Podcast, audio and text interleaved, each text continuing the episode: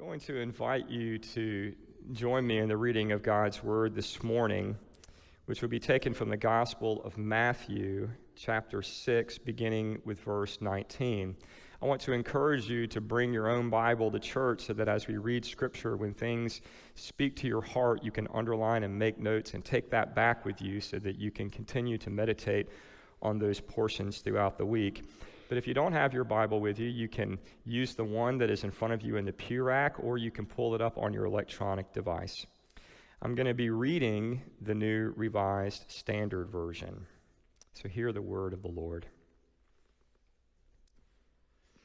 Do not store up for yourselves treasures on earth, where moths and vermin destroy, and where thieves break in and steal but store up for yourselves treasures in heaven where moths and vermin do not destroy and where thieves do not break in and steal.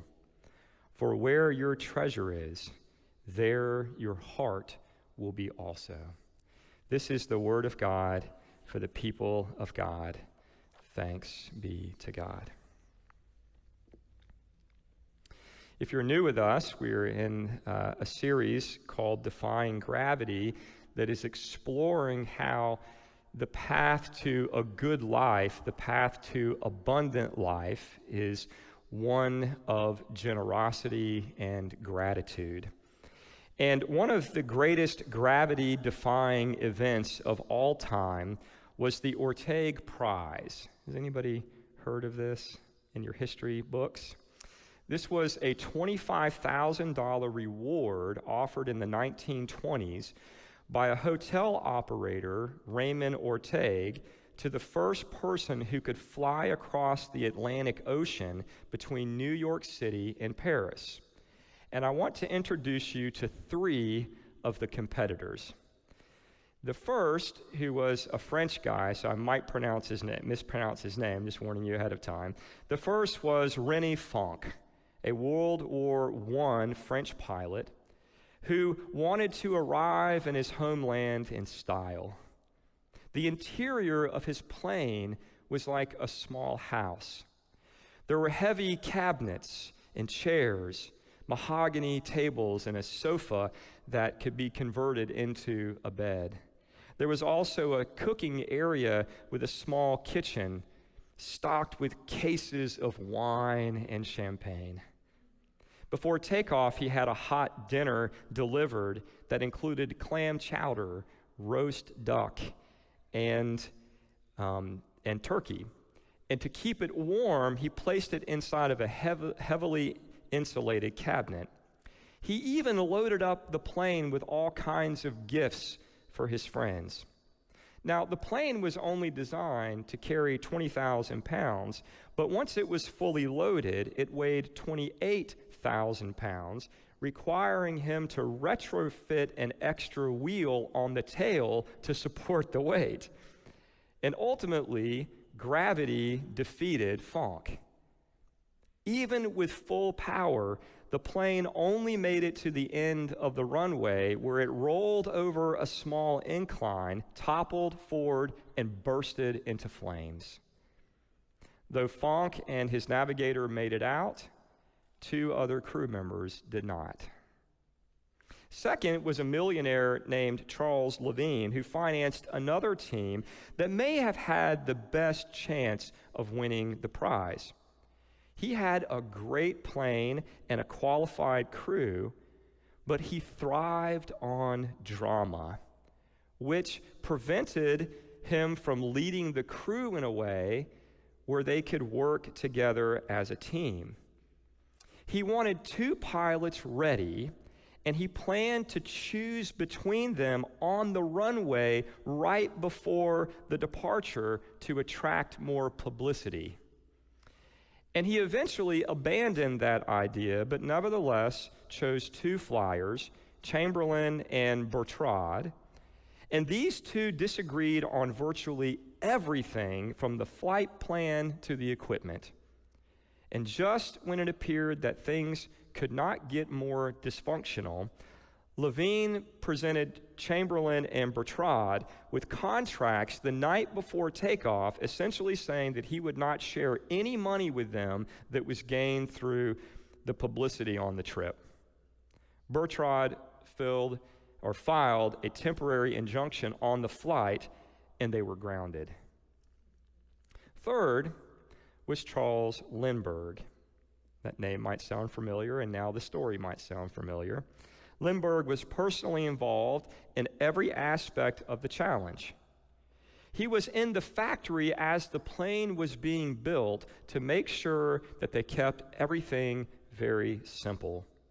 He named the plane the Spirit of St. Louis, which only had one engine to conserve fuel and one seat for one pilot. Lindbergh famously trimmed excess paper from the edges of the navigational charts to save on weight. There were no luxuries, not even a Ford windshield. Unable to see straight ahead, he navigated by using a side window with a small periscope to see what was ahead of him. Lindbergh landed near Paris on May 21st, 1927, 33 and a half hours after he took off from New York. And thousands of cheering people waited for him. Do you know what his nickname was? The press dubbed him Lucky Lindy in honor of his success. Now, it's important to remember that in those days, a flight from New York to Paris was a big deal. It was an enormous challenge, and it didn't happen by luck. It took careful planning and intentionality. And the same is true when it comes to generosity. It doesn't happen by luck, it happens by design. As we learned last week, 45% of U.S. citizens give no money to charitable organizations of any kind. Zero. Zilch. But I don't think it's because they are all a bunch of stingy people. In fact, many probably wish that they could do more and hope to do more in the future. The problem is that one way or another, we are like the competitors for the Orteig Prize. Some of us, like Fonck, so weighed down by the gravity of possessions that we are unable to experience the freedom of generosity. And others are like Levine. They have competing financial goals and conflicting personal values, and they lack basic communication skills, especially when the topic is money. In either case, it is often difficult to break free from the culture of more. However, if you want your journey to be a generous one, you need to be like Lindbergh, remembering that generosity happens by design. Those who are generous know that to make a real contribution of their time and money, they need to think very carefully about what they want to accomplish. Then they need to plan a strategy that fits their other financial and time allocations. And then they must muster the courage and the faith to act. Just as Lucky Lindy did not count on good fortune, we must have a clear plan of action if we want to live a generous life. And when we look at some of the most generous people in our families and communities, we discover that they have three secrets. Would you like to know what those secrets are this morning? The first secret is that they make a budget. Budgets remind us that all of our finances matter to God. I just want to say that again. Budgets remind us that all of our finances matter to God. And if faith is truly central in our lives, we must begin with the portion of our income that we plan to invest in the work of God's kingdom. And if we do not plan this first, we will simply offer God our leftovers. And as we all know, by the time that all the other bills have been paid, the leftovers are often non existent. Discipleship cannot begin after spending ends. And the Bible is clear that we are called to provide for our own needs and for the needs of our families. Such provision creates a safe environment in which people can generously use their gifts and graces for others because their needs are being met. It provides a safe place and even a place of abundance where marriages can prosper and children can develop emotional and physical health. Paul says to Timothy, and this will be projected on the screen teach these things so that families will be without fault. But if someone does not provide for their own family, and especially for a member of their household, they have denied the faith. They are worse than those who have no faith. That comes from 1 Timothy 5, verses 7 and 8. Now, of course, Paul is talking to people who have the physical and mental ability to do this, and those that did not were important members of the family worthy of special protection and support.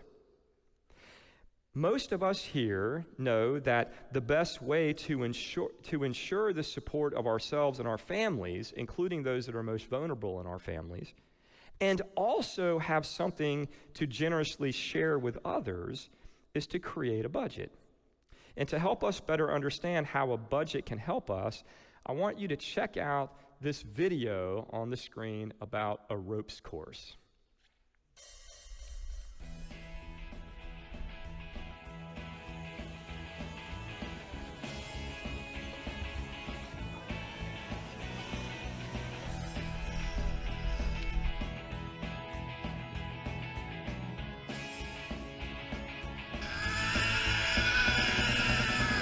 I'm gonna go through the safety briefing real quick so I can get you in the trees as quick as possible. So you'll have two clips on you, and one of them is always gonna be locked, and one is always gonna be unlocked. And this is so that you're always locked into the course. You cannot detach from the course at any point until you're on the ground, basically. So this is the key that will allow you to move throughout the course and stay safely attached at all times. So the way this works is you're gonna get your unlock clip, put it over the cable, slide it under here and get that little barrel piece and push it up in there and you'll hear a click. And now you are safely attached to the course. I'm coming to my first bridge or element. And we'll find another tweezel. Put your clip on, attach, and now you can walk across the bridge. If at any point you are to slip off the bridge, your clips will catch you and you will be fine. Bonsai!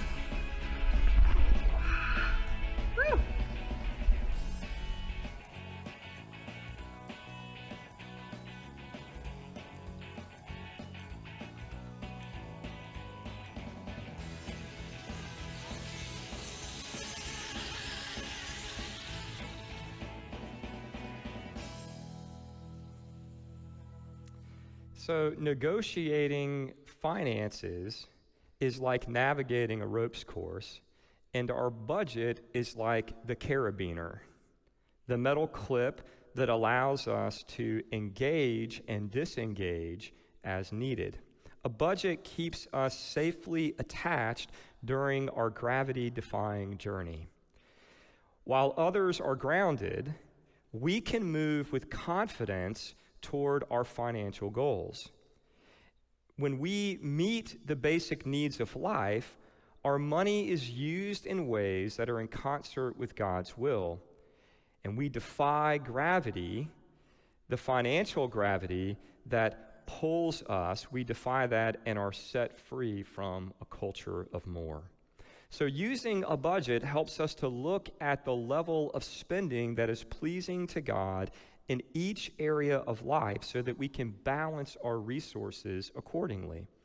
Our generosity to others will not happen by accident. It can happen, however, when we become serious about being good stewards of our income and make appropriate allocations in every area of our financial world. We gain that ability when we clip ourselves to the safety line with a budget. Now, the second secret of generous people is that they live simply. There's a great phrase that says, live simply so that others can simply live. Generous people know how to live simply. If you want to live within your means, then try to keep things simple. You can observe this in the buying decisions of many generous people, including those that are very wealthy. While higher income individuals often have a great deal more of income and assets, many keep life simple in terms of what they possess. And you don't have to do much research on this topic to see what was discovered in a book years ago titled The Millionaire Next Door. It says that often people of high net worth live in average homes, drive used cars, and do not wear the most expensive clothes. It's like they have nothing to prove and have a clear vision that helps them to distinguish between their wants and their needs. In fact, these people often gain their wealth through careful attention to how much money is moving in and out of their businesses, and they carry this practice over into their family life. The discipline of the disciplines of frugality, saving, and working on a budget pushes them toward a life of simplicity. The principle of simplicity is the single most effective tool that can be employed by people who want to escape the financial gravity of our culture. But one problem is that people caught up in the culture of more see simplicity in terms of absence. They assume that simple means that their bed is hard, the car is unreliable, and their clothes are scratchy. and seen in this way, few people want to practice simplicity. Assuming that happiness awaits them in the ads on their computer or in the deals offered by local retailers, they pursue material things thoughtlessly, compulsively, and with abandon, which is why most people inexplicably find their cabinets, drawers, closets, basements, attics, and sometimes even storage units full of stuff that they do not need and cannot use. Our consumption inevitably leaves a trail. And if you want an interesting exercise, just start resourcing how we deal with trash in our country and you'll get an idea of what our consumption, how our consumption leaves a trail. So, two weeks ago, at the end of the message, I issued a clean out challenge asking you to clean out an area of your home and then to reflect on how it makes you feel. And I hope that you gave it a try. Those who engage in this kind of exercise report that they find freedom in letting go of unneeded items. And this is one of the gifts of simplicity freedom. It's freedom from the pressures of debt. Has anybody felt the pressures of debt or felt enslaved to, to, to, debt at some point in their life? A life of simplicity gives us freedom from the pressures of debt and from the complexity of having more than we need. Keep in mind that living a simple life is not primarily about rules and guidelines, but about the discovery of what brings true fulfillment. Because to gain simplicity, we must identify what brings us real joy in life. And this is what allows us to weed out things that bring us less joy. In other words, simplicity is not about denying yourself all pleasure, but about removing obstacles that prevent you from living your values and accomplishing your mission. And I just want to say that again because I think it's very important. God calls us to determine our values first. And if one of our values is to be generous, right, then the life of simplicity will help to remove obstacles that will prevent us from having the ability to be generous. Because have you ever known what it's like to want to be generous, but to feel like you don't have the ability to do so? There, there, was a, there was a time where I was, I was a very, very poor college student, and I was worried to death about how I was going to buy Christmas presents for my kids. And I don't feel like I have I've ever experienced that kind of internal agony and conflict before, that I wanted to be generous, but I didn't feel like I had the ability to do so. And so, using a budget and living a life of simplicity helps us to organize our finances in a way that we can remove obstacles that prevent us from living into our own values and from completing our mission. Paul speaks to people like you and me when he writes the following, and this will be up on the screen. Tell people who are rich at this time not to become egotistical and not to place their hope on their finances, which are uncertain. Instead, they need to hope in God, who richly provides everything for our enjoyment. The principle of simplicity which helps us to sort out our needs and wants, prevents us from placing our hope in our finances, and enables us to be content with what we have. No longer do we feel the need to have newer and better. And then finally, the third secret.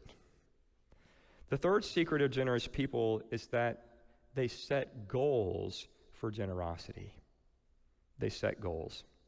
Paul writes in the passage we just read tell them to do good, to be rich in the good things they do, to be generous, to share with others.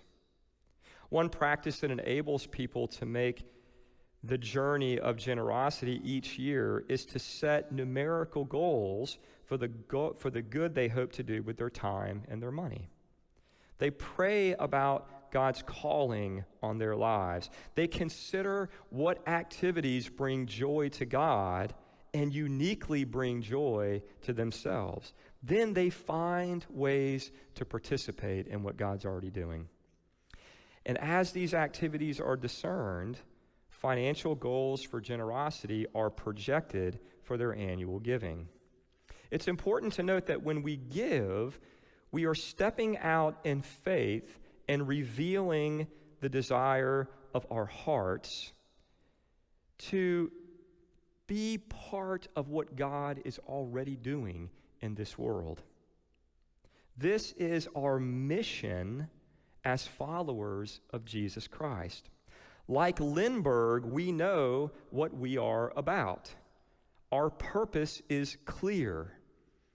I find it fascinating that Rick Warren made so much money writing a book called The Purpose Driven Life because, because it's really not complicated, guys. Our purpose in life is to be like Jesus. And to be like Jesus means to give of ourselves and our resources to the work of God's kingdom. I wish I could have made the millions of dollars simply by saying that. if we are going to successfully accomplish this mission, which is to give of ourselves and our resources to the work of God's kingdom, it is important to begin the financial year with goals, including what we hope to contribute to the ministries, organizations, and projects to which God is calling us. And God calls us to give in different ways to different kinds of organizations. It is amazing what we can do, and I want you to hear this, at any income level. It is amazing what we can do at any income level when we set goals for generosity and order our lives accordingly. And I want to tell you, there is a person in our church who every Sunday since I've been here puts $3 in the offering plate. And just as the story of the widow's mite, when I see that in the reports, I give glory to God that even this man who doesn't have very much has the joy and the freedom to contribute his $3 every Sunday. Inevitably, someone will say, Well, I can't do that. I can't afford that. and if that's how you feel, I would just invite you to reflect on the gentleman that I just mentioned. And if that's how you feel, what I want to say to you is you probably have a larger need, a bigger need than anyone else to start setting goals, no matter how small, and to start getting serious about your life and your journey. You know, we give our kids a co- how many of you guys grew up in church and your parents gave you a coin to give to the offering in Sunday school? And we think, well, that's not, what's a quarter going to do? It's not about the quarter. It's about teaching them to think beyond their own needs, to be generous. Why is it important to set these goals? Because Paul reminds us when we do these things, we will save a treasure for ourselves that is a good foundation for the future. That way, we can take hold of what is truly life.